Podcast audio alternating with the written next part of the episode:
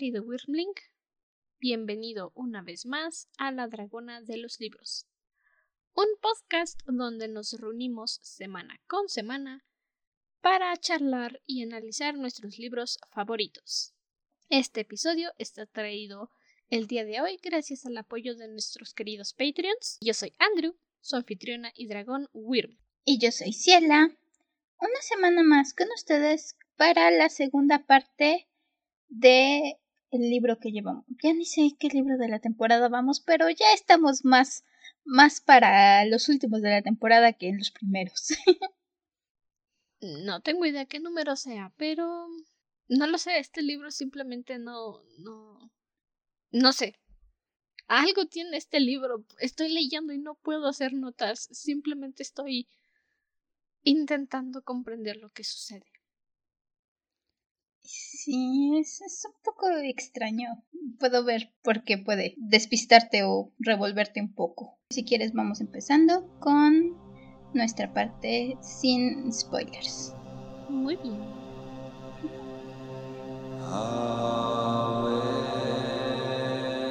Entonces, ¿cómo sentiste esta segunda parte?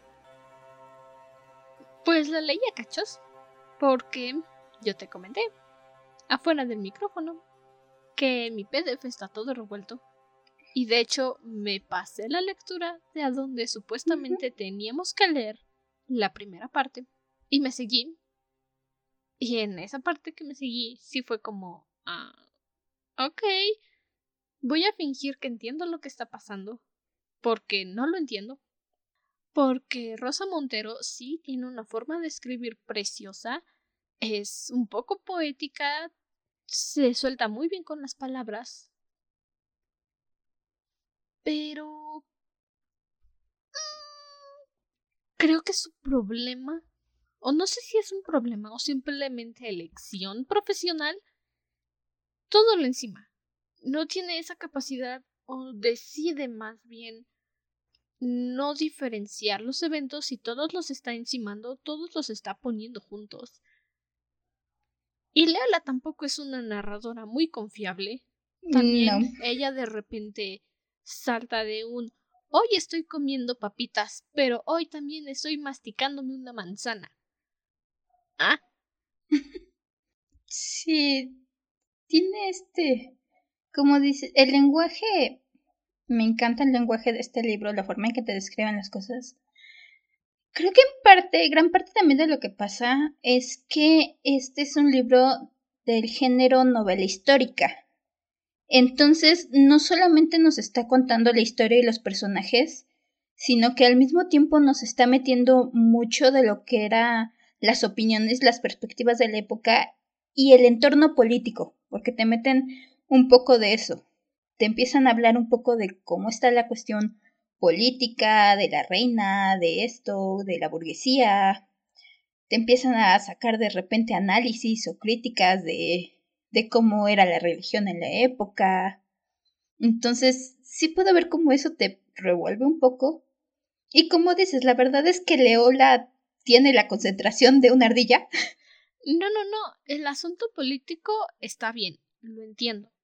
De hecho, es la parte más fácil que puedo comprender el asunto político, las menciones que hacen, eh, la ambientación que están dando para que sepas en qué época de Francia te encuentras o Inglaterra, uno de los dos.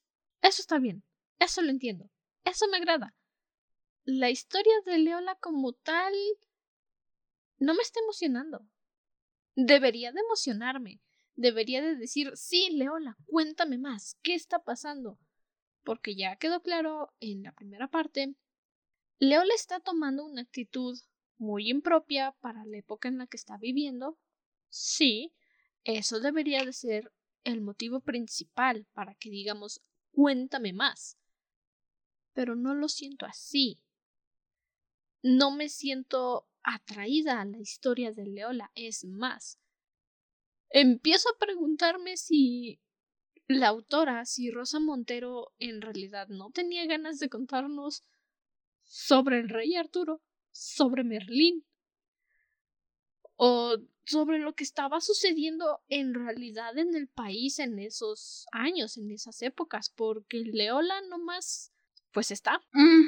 Sí, debo coincidir con eso. Ya en esta, en esta segunda lectura me estoy dando mucho cuenta de eso. Este arco tiene algunas de mis cosas favoritas de este libro, de toda esta parte. Aquí conocemos a un nuevo personaje que nos quedamos a poco conocer, nada más tuvimos un pequeño encuentro con la Dama Blanca y aquí le empezamos a conocer. Honestamente, ese personaje se roba, en mi opinión, la escena en esta segunda parte y a veces se me olvida que Leola es la protagonista, debo confesar. Confieso por dos. Sí, a veces avanzamos la lectura y, ah, cierto, estoy viendo todo del punto de vista de Leola. Creo que lo que está intentando hacer y no lo acaba de lograr es que Leola sea un poco como un... no un lienzo en blanco completamente, pero alguien donde el, tú como lector te puedas proyectar, puedas ver las cosas a los ojos de Leola y vivir ese mundo a su alrededor. Eso hace que borres a Leola. Justamente ese es mi problema, ahora que lo mencionas. No me gustan las protagonistas blancas para que tú te metas en el personaje y digas, es que esta soy yo. Esa es mi principal crítica. Y si hay fans de Crepúsculo, de 50 sombras de Grey, están en todo su derecho de decir que les encanta el libro, esta es mi opinión, es solo mi punto de vista, no lo tomen personal. No me gustan ni Bella ni Anastasia. ¿Por qué? Porque son personajes blancos, son una hoja de papel blanca a la que tú le puedes poner emociones, tus emociones, tus sentimientos, tus críticas. No me gusta. Cuando leo un libro, cuando estoy siguiendo la aventura de un personaje, espero conocer la opinión de ese personaje, espero ver cómo se siente, espero saber cuáles son sus opiniones. No que se quede callada y espera que le me diga o, o yo le diga cómo nos sentimos al respecto. No me gusta. Y eso es un gran fallo para Leola, porque debería de ser todo lo contrario. O sea, yo no puedo decir, ok, sí, es que en el 1400, que es donde estamos ahorita, supongo yo, ya lo olvidé. Mm, siglo XII, me parece. No nos dan más fecha que el siglo XII. Lo que sea, no me acuerdo del año exacto. Pero debería de ser un momento en el que Leola, ella misma me diga, estas sensaciones de luchar y usar armadura, ¿yo qué voy a saber de usar armadura? ¿Yo qué voy a saber de vivir en una época donde simplemente por decir pienso diferente a ti, me van a mandar a matar? No. Sí. Este segundo arco, lo que es... Muchas de las cosas que se manejan aquí me encantan pero Leola nomás está ahí, de dibujito. Y de hecho creo que incluso en este segundo arco hasta se te olvida más Leola que en el primero, porque como quiera que sea en el primer arco, lo que veíamos al principio de la historia es... Veíamos un poco más de cómo era su vida, cómo era su aprendizaje, nos llegó a decir un poco más acerca de ella. Y en esta parte se enfoca muchísimo más en todo lo que está pasando a su alrededor. Entonces, Sí sabemos un poco de cómo se siente cerca de algunas cosas. Podemos ver su fascinación con este nuevo personaje de la Dama Blanca, pero hasta eso es un poco diluido. ¿Por qué? Porque nos habla de ella y nos dice lo que ella piensa y lo que todo o lo que ella presencia, pero rara vez interactúa. Y creo que ese es el mayor problema. Tenemos algunas interacciones y hacia el final interacciones que a mí me gustan mucho, pero todo el medio solo pasa en blanco. Estamos viendo y estamos presenciando a los demás personajes hacer la historia. Te seré honesta, no recuerdo si eso es algo que cambia cuando avanza el libro o si tenemos aún esta situación. La verdad, ya hace tiempo que leí el libro.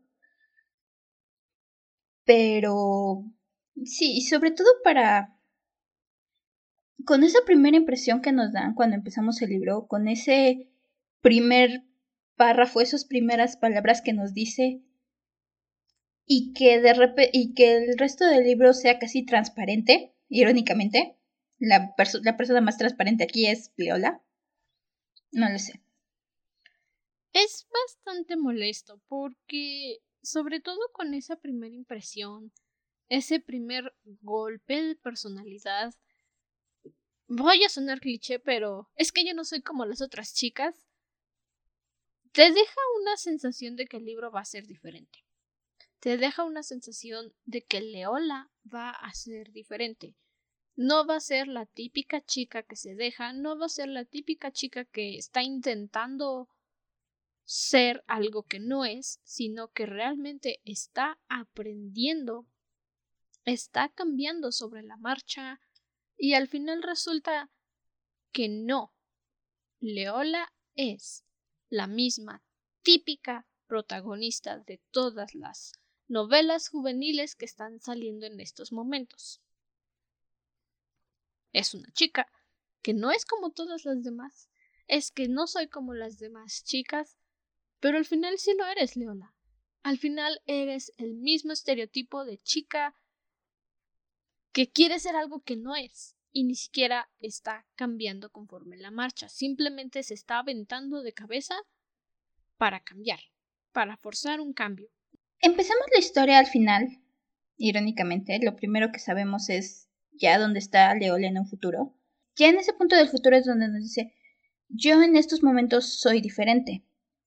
Y se supone que lo que nos tiene que estar contando es este trayecto que recorrió para ser esta persona diferente. No es que dijera desde un principio soy única y diferente, al contrario. Creo que al principio nos lo dejan muy claro que es una sierva más, una chica más que simplemente hizo, se tiró de cabeza la primera oportunidad que tuvo para querer sobrevivir. Y creo que lo que está fallando en este aspecto es un poco ver esos cambios con más profundidad. Porque si vemos su entorno, vemos cómo puede cambiar, tenemos un par de comentarios aquí y allá de esto me agrada o pensé en esto. Pero se pierde, es muy fácil perder al personaje. No tanto que... Leola... Es más, ni siquiera es decir me estoy aventando de cabeza para cambiar. Porque ni siquiera veo que Leola al menos de momento tenga esa iniciativa. Leola se deja jalar mucho hacia donde la lleva la trama. Realmente es eso, la trama la está llevando. Lola no está marcando esta historia, sino que se está dejando llevar. En un principio por Nineve, en la parte pasada, que es la que le empezaba a decir, ah, pues te voy a llevar aquí para que aprendas, vamos a meternos aquí, vamos a hacer esto. Y en esta segunda parte por la Dama Blanca.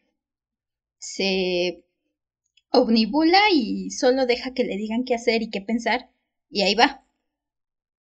Sí, es un gran defecto de Leola. No tiene una personalidad propia. No tiene criterio propio y en cuanto ve a una persona, una figura de autoridad con más carácter, se deja engañar. O no engañar, sino se deja engatusar por esa otra personalidad y ahí va, derechito a hacer todo lo que le ordenen. Le hace falta poquito más de criterio propio. No sé si lo que Rosa Montero estaba intentando es que se fuera haciendo más escéptica, se fuera curtiendo con el tiempo, Leola, que fuera que empezara siendo demasiado inocente, pero la verdad es que hasta ahorita no ha cambiado eso. Simplemente te lo te lo acepto un poco más al principio que no tenía ni idea de qué ser. Pero a estas alturas el que todavía simplemente haga lo que le van diciendo. Tal vez vayamos mejorando. El final nos da una idea de que a lo mejor ya empieza a plantar más el pie, pero... ¿Quién sabe? La verdad no me acuerdo. No lo sé. Hemos avanzado demasiado en el libro como para que a estas alturas Leola todavía no sea capaz de pues de empezar a formar una personalidad. Ya hemos avanzado bastante en el libro, creo que vamos como a la mitad, si no es que un poquito menos, un poquito más. Y Leola todavía es mangoneable. Todavía está esperando a que le digan qué hacer, qué pensar, qué sentir. mm, no es algo que esperarías a estas alturas del libro. Sí. Sí, que al menos ya pusiera un poquito más de énfasis en lo que ella quiere. O siquiera saber qué es lo que ella quiere. La historia del rey transparente es... Y a lo mejor eso le está jugando un poquito en contra. Empezando por eso. Sí, la verdad, releyendo, no sé por qué le puso ese nombre. Honestamente, yo le hubiera puesto, no sé, el caballero de Sarco o algo así. El caballero de Sarco, que esto ya es un poco de spoilers, pero no pasa nada, no dice gran cosa. Es un buen nombre. Si me hubieran dicho que se llama así, ok, te la compro, me interesa. Pero, ¿cuántas páginas llevamos? Honestamente, ¿cuántas páginas llevamos? 245 páginas. 245. De 590 y cacho que dice Goodreads que tiene el libro. Denme 5 segundos, ahorita se los digo.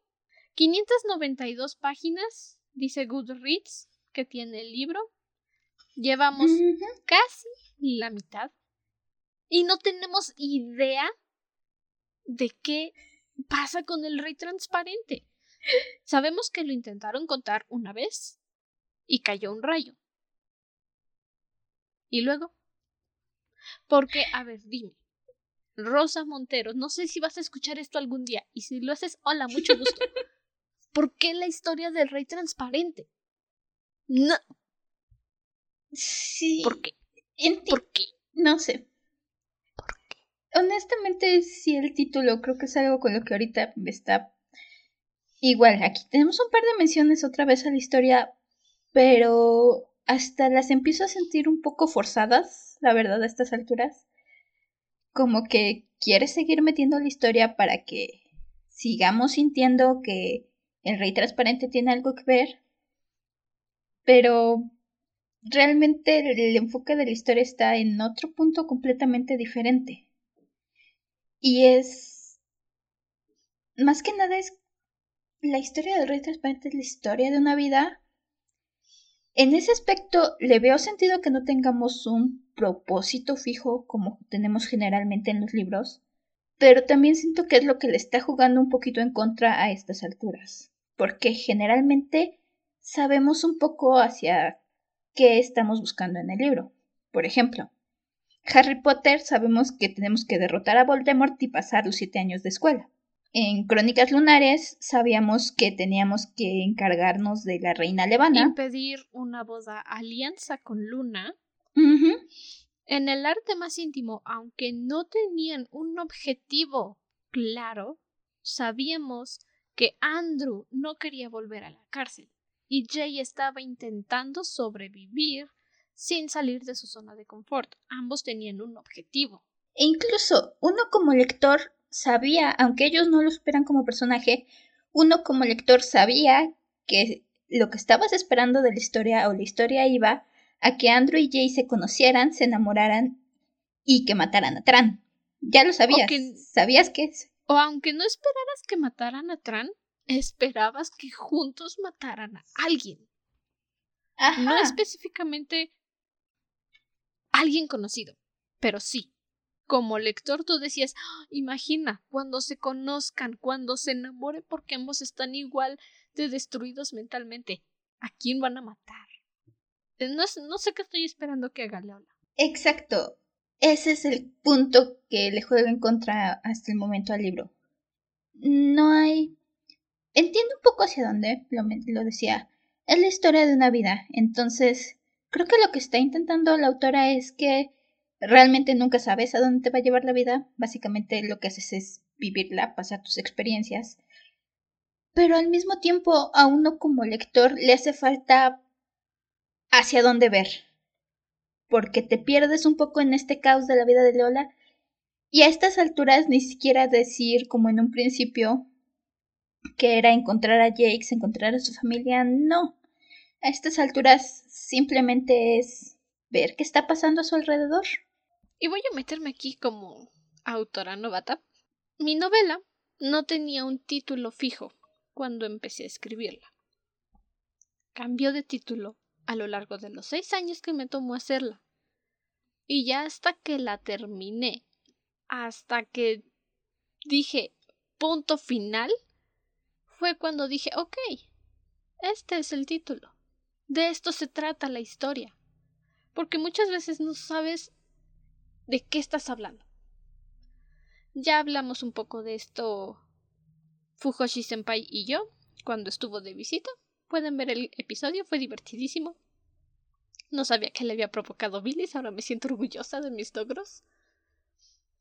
Pero es algo diferente cuando empecé a escribir el spin-off de la novela Pecados de Sangre. La voz del silencio. Esa, desde el principio, yo sabía que iba a pasar. Yo sabía lo que tenía que suceder. Y entonces el título fue más fácil, porque ya tenía más claro lo que tenía que ocurrir. Y creo que esto fue un problema con la historia del rey transparente, que aparte el nombre está muy largo y me frustra, pero no nos está contando sobre el rey transparente.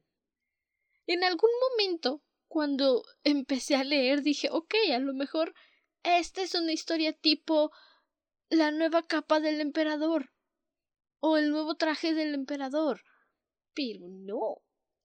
Nada más es Leola. Tengo 17 años y estoy viendo qué carajos con la vida. Ajá. Bueno, pero podemos pasar entonces a la parte con spoilers.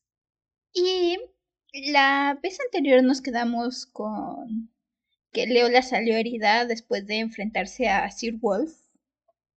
Insisto, Sir Wolf ahora no puedo evitar conjurar la imagen de Wolf con su armadura. Una armadura de tomates. de latas de tomate. Pero ahora comenzamos esta parte de la historia con Leola recuperándose de las heridas que sufrió ella y también las que le dejaron a Sir Wolf, porque también ella logró herir a Sir Wolf en el castillo de Duoda, la dama blanca que fue la que las puso a pelear en primer lugar. Y no sé tú qué opinas, la verdad es que de esta parte Duoda me gusta mucho, al menos, no sé, es como, como si tomaras los peores rasgos de, Cana de Chanari y de Levana y los mezclaras. Y tienes este personaje tan no lo sé, siento que Duada se roba un poco el, el libro en esta parte, o no sé tú cómo la sentiste. Me agradaba Duada al principio, con todo este secretismo, con toda esta actitud de, uy, soy una dama refinada, uy, soy una persona casta, uy, soy de sexualidad, uy. Y luego, cuando tuvo, pues no este encuentro, pero sí intentó apuñalar a Leola. Sí la hizo andarla correteando por todo el castillo hasta su habitación y le empezó a coquetear y le dijo sí, ya sé que eres una mujer y no me importa. Hasta este punto me agradaba, me caía bien. Luego tuvimos este viaje a la ciudad de Bouville y Duada se fue así como parábola hasta abajo, hasta abajo, hasta abajo, hasta abajo. Y dije, no. No. No. Me agradabas. Me gustaba tu concepto. Pero ahora nada más eres una desgraciada hija de la... que no entiendo por qué estás haciendo las rabietas que haces. Eh, no. Me caías bien. Ahora no creo que el propósito de Duoda sea que te caiga bien, porque realmente no. Leo está como fascinada por Duoda, la admira muchísimo, eh, la sigue, como ya lo decíamos ahorita en Sin Spoilers, empieza a seguirla como, como perrito faldero.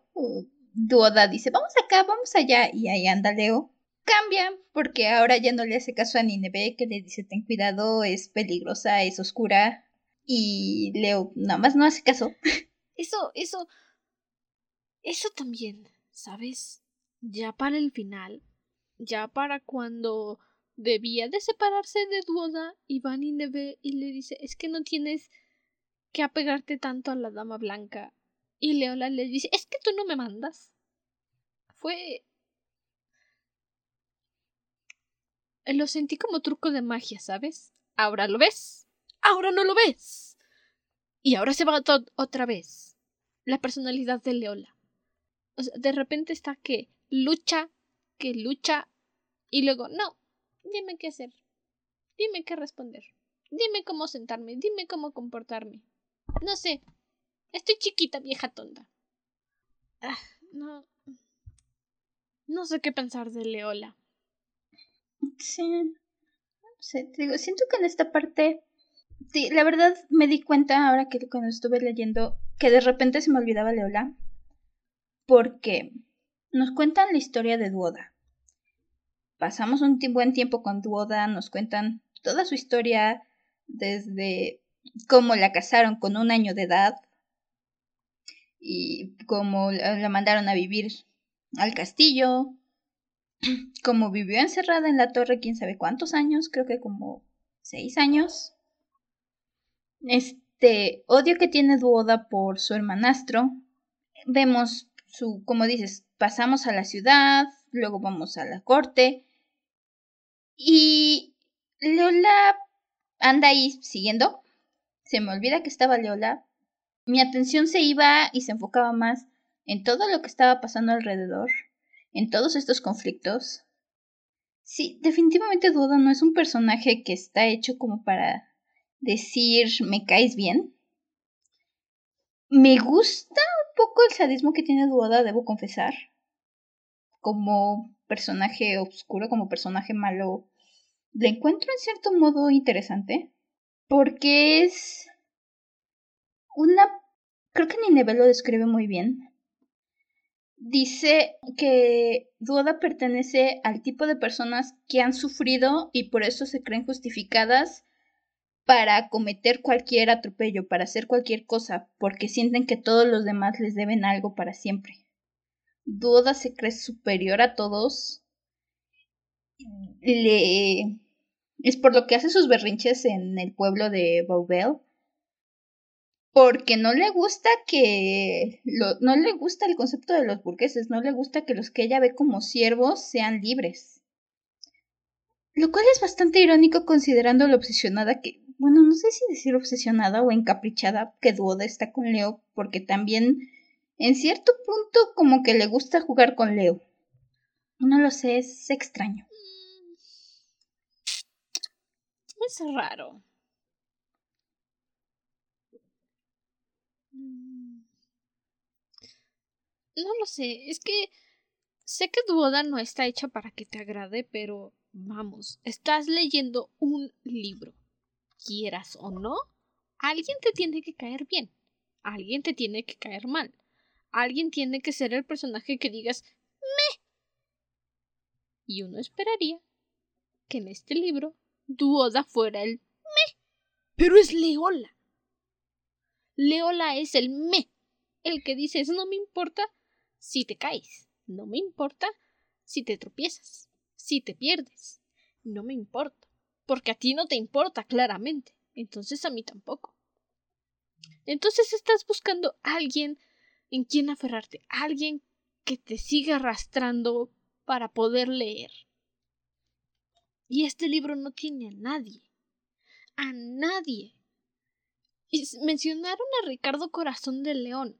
Y dije, sí, por favor, háblenme de Robin Hood, háblenme del príncipe Juan. Por favor, eso me interesa, eso me gusta. Me agrada la historia de Ricardo Corazón de León, que si no lo sabían, ahora ya lo saben. El chisme es que Robin Hood en realidad era Ricardo Corazón de León. Eso me agradó. Eso me gustó. Y es triste, porque el libro no trata de Ricardo Corazón de León. El libro trata de Leola y Nineve, y Nineve que se la vive diciéndote todo el tiempo. Pues cuando Arturo era mi amiguito, la reina Ginebra le hizo esto a Lancelot. No me interesa Arturo. No. Mamá. Sí, puedo ver de dónde. Es lo que digo. Creo que es parte de lo que se enfoca esta historia es contarte un poco de la época.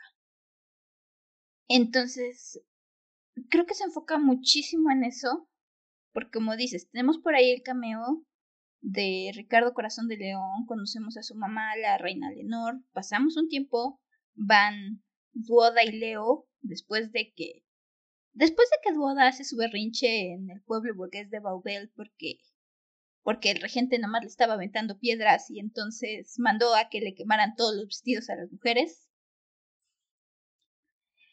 Luego, después de eso, vamos a la corte de la reina Leonor y podemos ver un poco cómo era. Creo que es Leonor.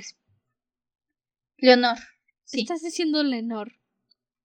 Y no me suena un nombre apropiado para la época. Entonces creo que era la reina no, Leonor. Es Leonor. Es la reina Leonor.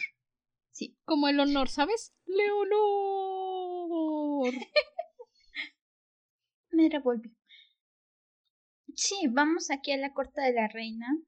Y como desconocemos a Ricardo Corazón de León, tenemos un. Tenemos un conocimiento, un acercamiento, podemos. Pasa mucho tiempo contándonos cómo funciona la corte, cómo, qué es lo que hacen, cómo es el lugar, podemos conocer un poco el, estas reuniones, estos juegos que hacen sobre el fino amor, que es algo que fue un movimiento que surgió por ese entonces. Tenemos muchas discusiones acerca de la iglesia, del aspecto político, sobre todo con el fray Angélico, que es el primo de Duoda, que nomás está ahí. Que nomás está ahí haciendo berrinches porque le enoja cada vez que la gente habla de algo que no sea Dios.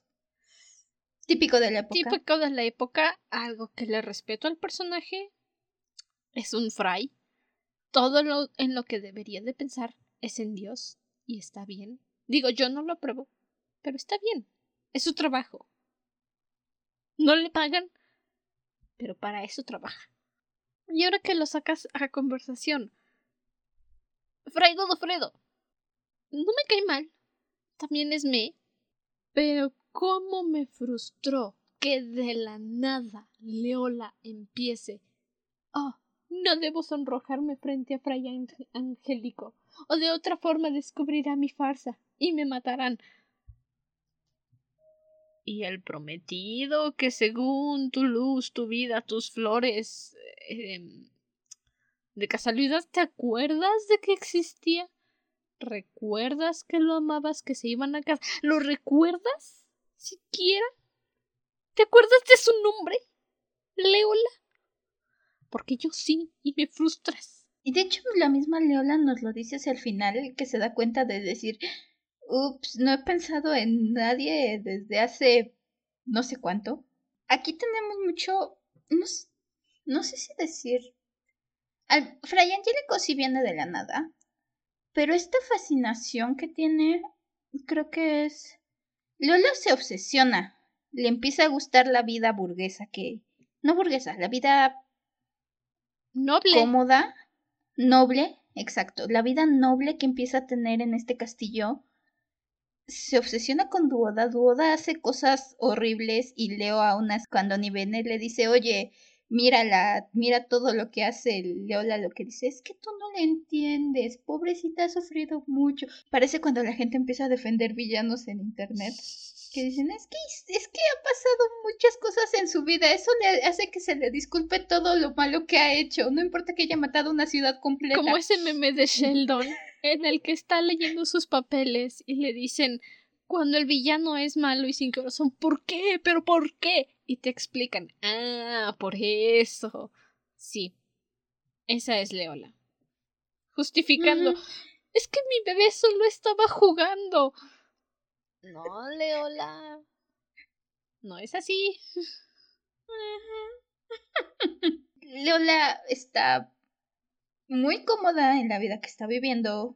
Le gusta lo que ve, le gusta Duoda.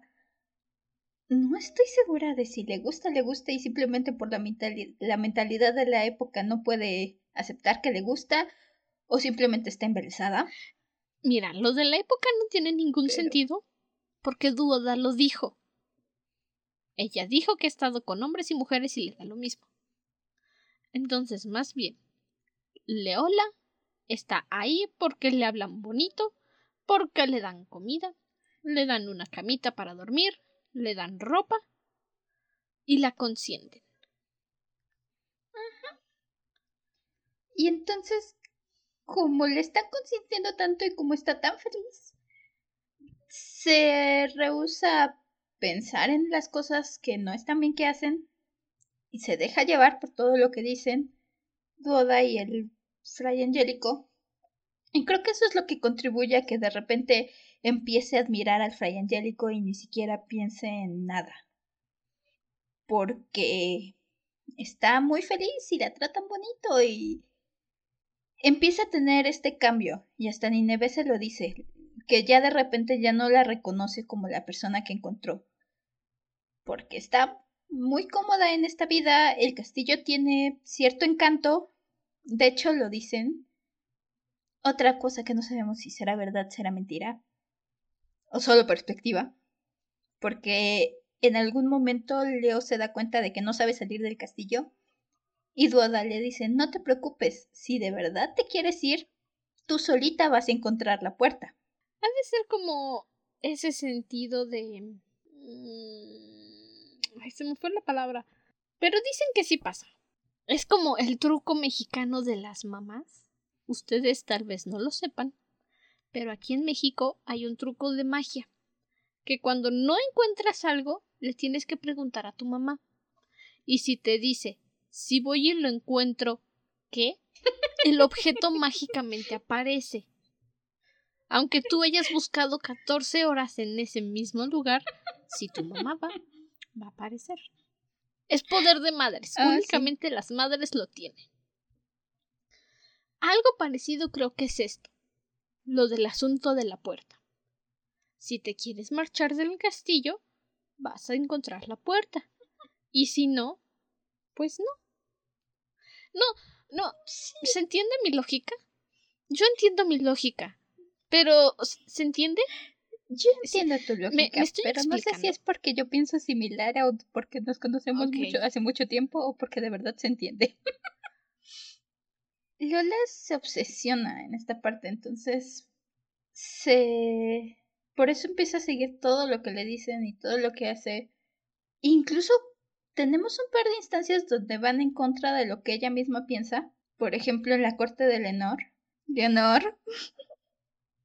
Leonor. Lo siento, mi cerebro sigue cambiándolo a Leonor. Estoy muy acostumbrada a decir Leonor. Leonor. Pronúnciala como Leonor. Así como si estuvieras diciendo honor en francés. Leonor. Leonor. Hay un par de instancias donde Leola dice que cierto pensamiento de la reina le agrada o que cierto ciertas actitudes de Ricardo le agradan y luego llega Duoda o llega Angélico y le dicen, no, es que eso está mal. Y Lola, ah, ok, creo que está mal. No, corazón, tienes que tener un poco más de criterio propio. Ya hemos hablado de esto, Leola. No porque te digan salta del río y me caso contigo, vas a saltar del río. No. No. No haces todo lo que te dicen. No eres una hoja en blanco. Ya pasaron dos años desde la primera vez que te vimos, aunque no se sienta así. Ya pasaron dos años. Y todavía no tienes ni la más mínima idea de qué cacahuates pasa con tu vida. Y eso es lo que al final de esta parte le juega en contra. Porque después de que pasan su tiempo en el castillo, disfruta de los lujos de la reina, de la corte, ven su, su torneo de caballeros, donde hasta ella se queda como rayos, ¿qué, yo solo estaba jugando, esto sí es un torneo. Regresan al castillo y los siervos de Duoda se están rebelando porque hubo helada y tienen hambre y no tienen que comer. Como suele pasar. Suele pasar en esos tiempos.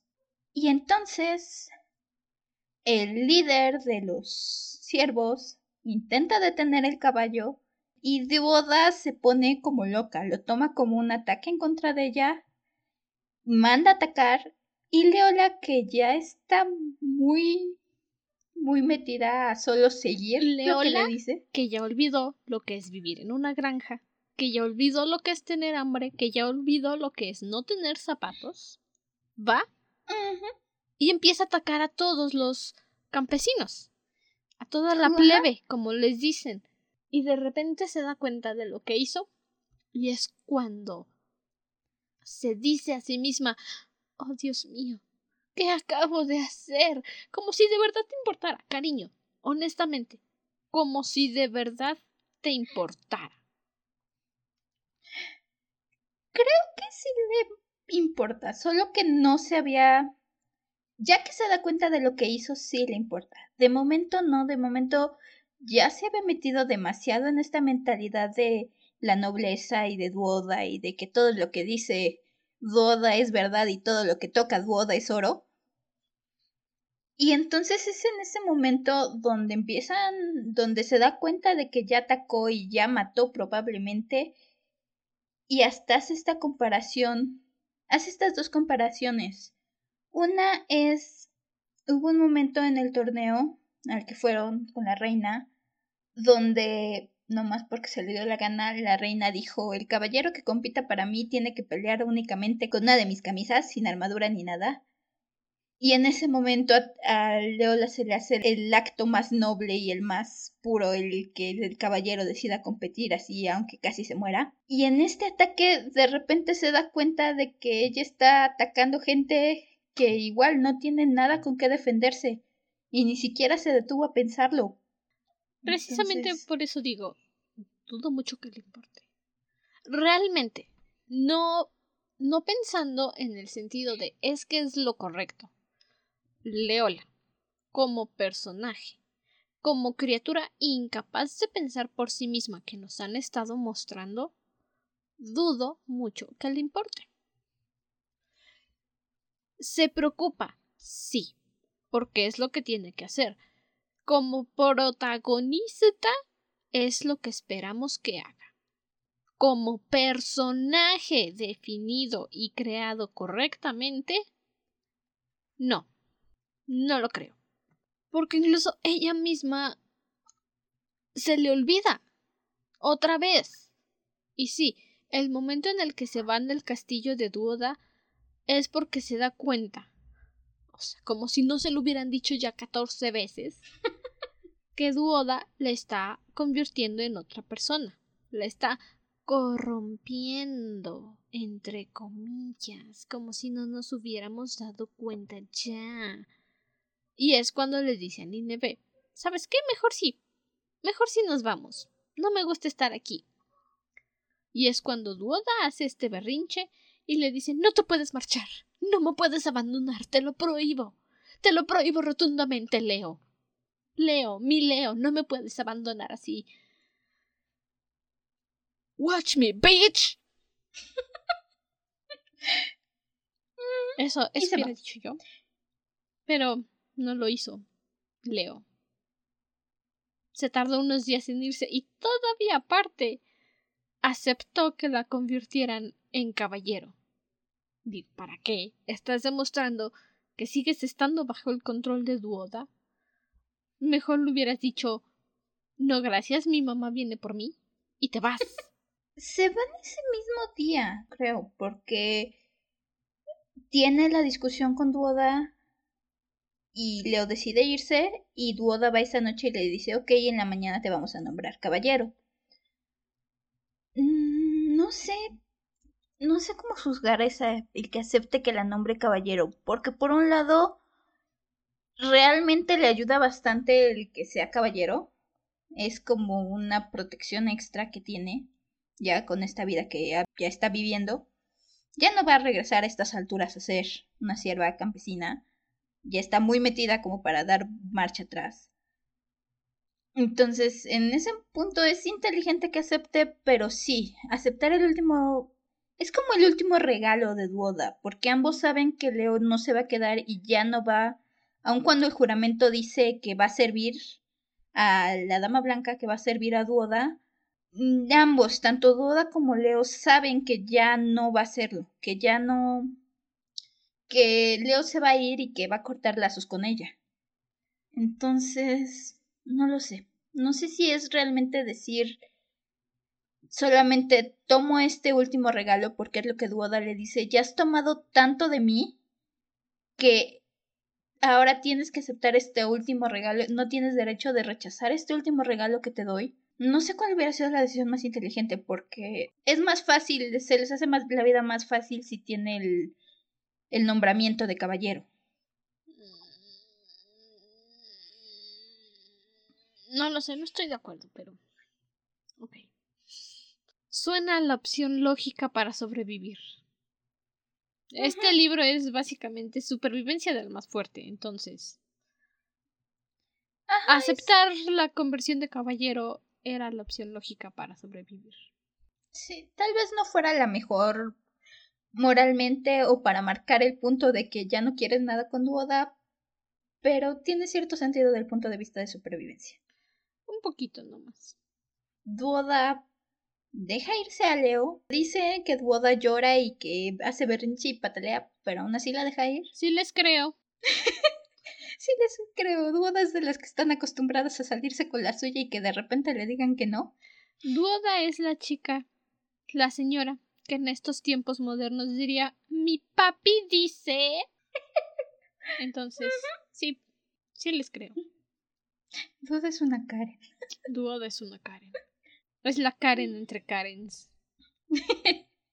la dama de las Karens. Y entonces, así terminamos esta parte. Leo acepta el nombramiento de caballero y se va del castillo. Y terminamos con esta pequeña actualización de lo que es ahora en su vida, donde nos dice, tengo 17 años y acabo de ser nombrada caballero. Pero soy mujer y nací sierva. Lo único auténtico y legítimo es mi título. Todo lo demás es impostura. Y sí, hasta tus opiniones son impostura, cariño. Hasta tus opiniones, tu pensamiento, toda tú eres una impostura. De verdad. Mm.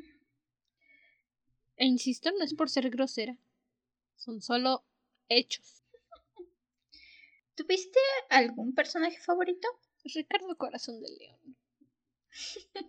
Apareció como dos minutitos. Pero fue mi favorito. Porque dije yo conozco tus secretos, corazón de león. Yo sé quién eres realmente, Ricardo Corazón de León. Solo él. ¿El tuyo? Debo decir que, insisto, me agrada todo el contexto y toda la historia de fondo de Duoda. Duda es quien me llama más la atención en esta parte. Es... No sé, es de esas personas que sabes, de esos personajes que son una, unos sádicos berrinchudos y en cierto modo quieres ver hasta dónde va a llegar su, su sadismo. Sí, se entiende. ¿Tuviste una frase favorita? Ah, sí. Fue esta que le dice Nineveh a, Leo. Ni siquiera me acuerdo bajo qué contexto. No le puse atención, pero me gustó. Dice las palabras emocionadas salen de la boca demasiado deprisa y suelen terminar diciendo cosas que no son del todo verdaderas. Me agradó porque en cierto modo me identifico con eso. No lo digo mucho, no soy esa amiga espiritual que te habla de las energías y las piedras mágicas. Pero yo soy Aries. Soy orgullosa de ser Aries. Y somos temperamentales. Y mi temperamento, me guste o no me guste, es gritar cuando me enojo o llorar. Una de las dos. No hay punto medio. Entonces, sí, no debes decir nada cuando estás bajo el influjo de emociones porque puedes decir cosas feas. Muy cierto. Creo que lo dicen cuando se están peleando. Y entonces Leo se emociona y le quiere decir y ni ve la calle y le dice, nene, nene, nene. Estás demasiado exaltada. No me hables ahorita. No me acuerdo. Confiaré en ti. Porque no me acuerdo. Mm, ¿Cuál fue la tuya? La mía es en este enfrentamiento final que tienen Leola con Duoda. Me encanta el, esta pelea que tiene ya con Duoda sobre los siervos cuando le empieza a pedir piedad para los siervos y Duoda se rehúsa. Y entonces tienen esta, este, este cachito de discusión donde Duoda le dice, ya, no quiero hablar de esto, y Leola le, le dice, sí, hay algo más que hablar, duquesa. Yo he sido sierva, vos lo sabéis porque os lo he contado, y puede que no sepa casi nada del mundo, pero sé de la vida campesina, sé de sus angustias y sus dificultades, y sé de la dura y a menudo injusta mano del amo. Los ojos de Duoda relampaguearon. No me digas una sola palabra más, Leo. Tú tienes que estar conmigo, no con ellos. Tú tienes que defenderme y ellos son mis enemigos. Hoy te he defendido, he herido y he cortado, y quizá matado. ¿Y sabes algo, Duoda? Siento que yo soy la derrotada y que ellos me han vencido. Te pido una vez más clemencia para ellos, por favor. Me encanta este enfrentamiento. Si pudiéramos ver un poquito más de esto, Leo. Si pudiéramos ver un poquito más de personalidad, solo digo tantito. Si no es mucho pedir, si no es mucho molestia, un poquito de personalidad que no incomode tu bolsillo, te lo agradecería de todo corazón lo mencioné al principio, no he vuelto a leer este libro completo desde que lo leí la primera vez.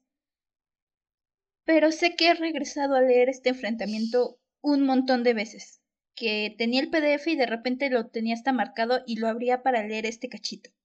y cuando me llegó el libro, fue lo primero que hice. Cuando compré el libro, lo primero que hice fue abrir y buscar este cacho, esta pelea, para releer esta pelea.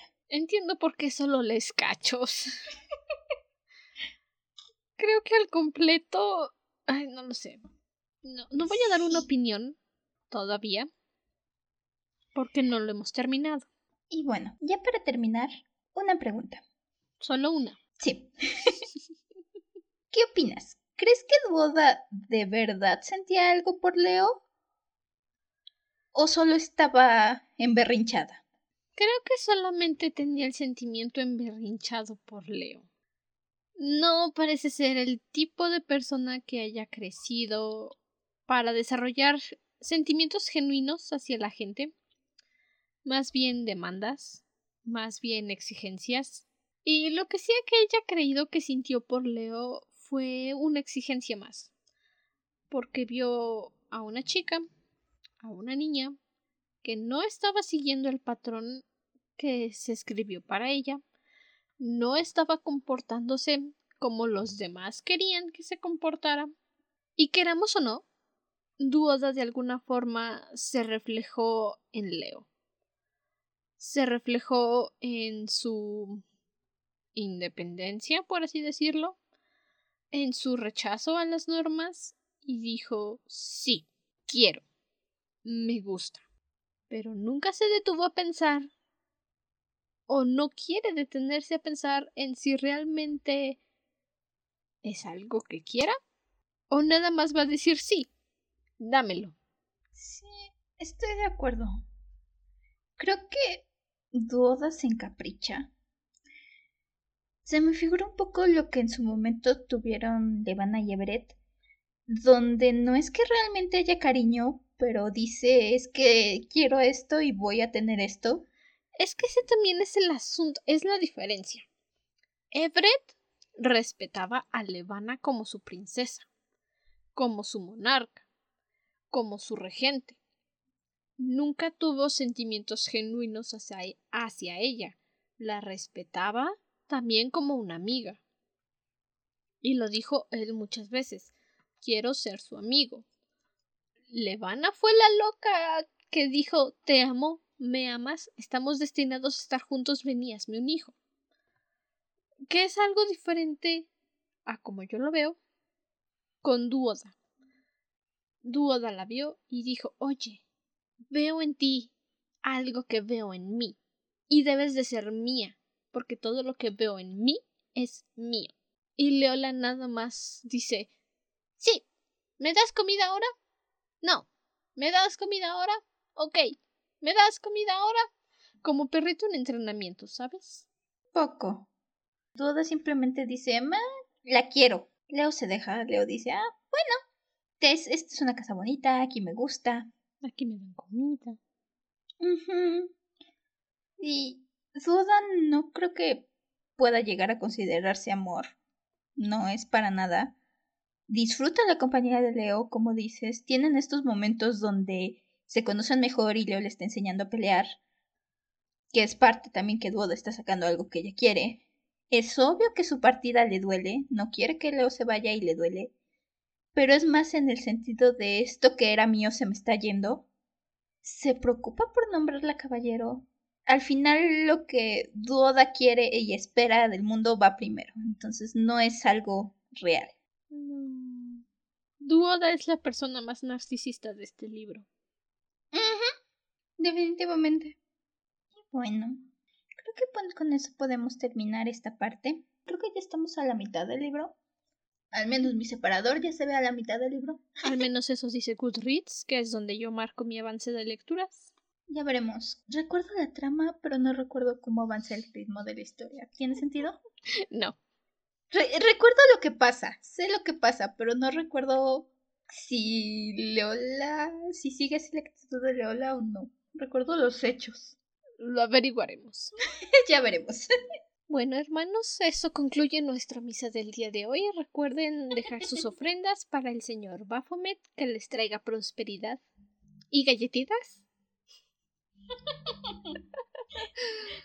Pueden seguirnos en nuestra página de Instagram. Por el momento, seguimos teniendo dificultades técnicas. Estamos inactivas ahorita, no sabemos y por qué solo podemos Instagram publicar no nos historias.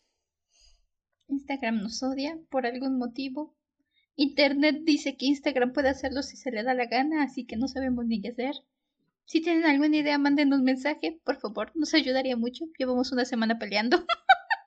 Dos semanas peleando. Dos semanas ya. Pero ahí estamos. Pueden apoyarnos también en Patreon por el precio tan bajo de solo 20 pesitos al mes. 21.50 creo que está ahorita el dólar. Y pueden recibir todos los beneficios que tenemos por el momento. Episodios especiales al mes, ustedes eligen el tema. Bloopers, ya tenemos 11 minutos de bloopers. No creí que llegáramos a tanto. Sí, ya están los 11 minutos en... ¿Y solamente de la segunda temporada de lo que llevamos? Solamente de Nuestras notas de episodios, anuncios antes de hacerlos públicos en cualquier otra página. En Patreon se enteraron, creo que fue el día de ayer. Tenemos cuenta de TikTok. Chan, chan, chan. Sean pacientes conmigo. No entiendo cómo funciona el algoritmo de TikTok. Ah, Así que ahí denme paciencia. Si nos quieren buscar, nos encuentran como arroba dragona de libros pod. Facilito. Recuerden que pueden votar y dejar su opinión del podcast en su plataforma favorita, ya sea Apple Podcast, Stitcher iHeartRadio. uh, Audible, Stitcher, Postbin, la que sea de su agrado. Estamos en casi todas las plataformas de podcast. Si no estamos, díganos. Nosotras nos apuntamos donde, donde se puede escuchar. Y aceptamos recomendaciones de libros que quieras escuchar. Tal vez no las abarquemos en un episodio completo, pero podemos hacer un mini south al respecto. También. I'm just saying. Sí. Sí, igual espero poder estar trayendo ahí algunos mini souls. Tenemos ahí un par de ideas. Nada más que, que nos dé tiempo de hacerlos. Nada más que haya tiempo. Hasta entonces, permanece cómodo y seguro dentro de tu cueva. Nosotros nos volveremos a reunir en el siguiente episodio. Hasta la próxima luna. Bye. No se fíen de la realeza solo porque se ve bonita. Bye bye. Bye.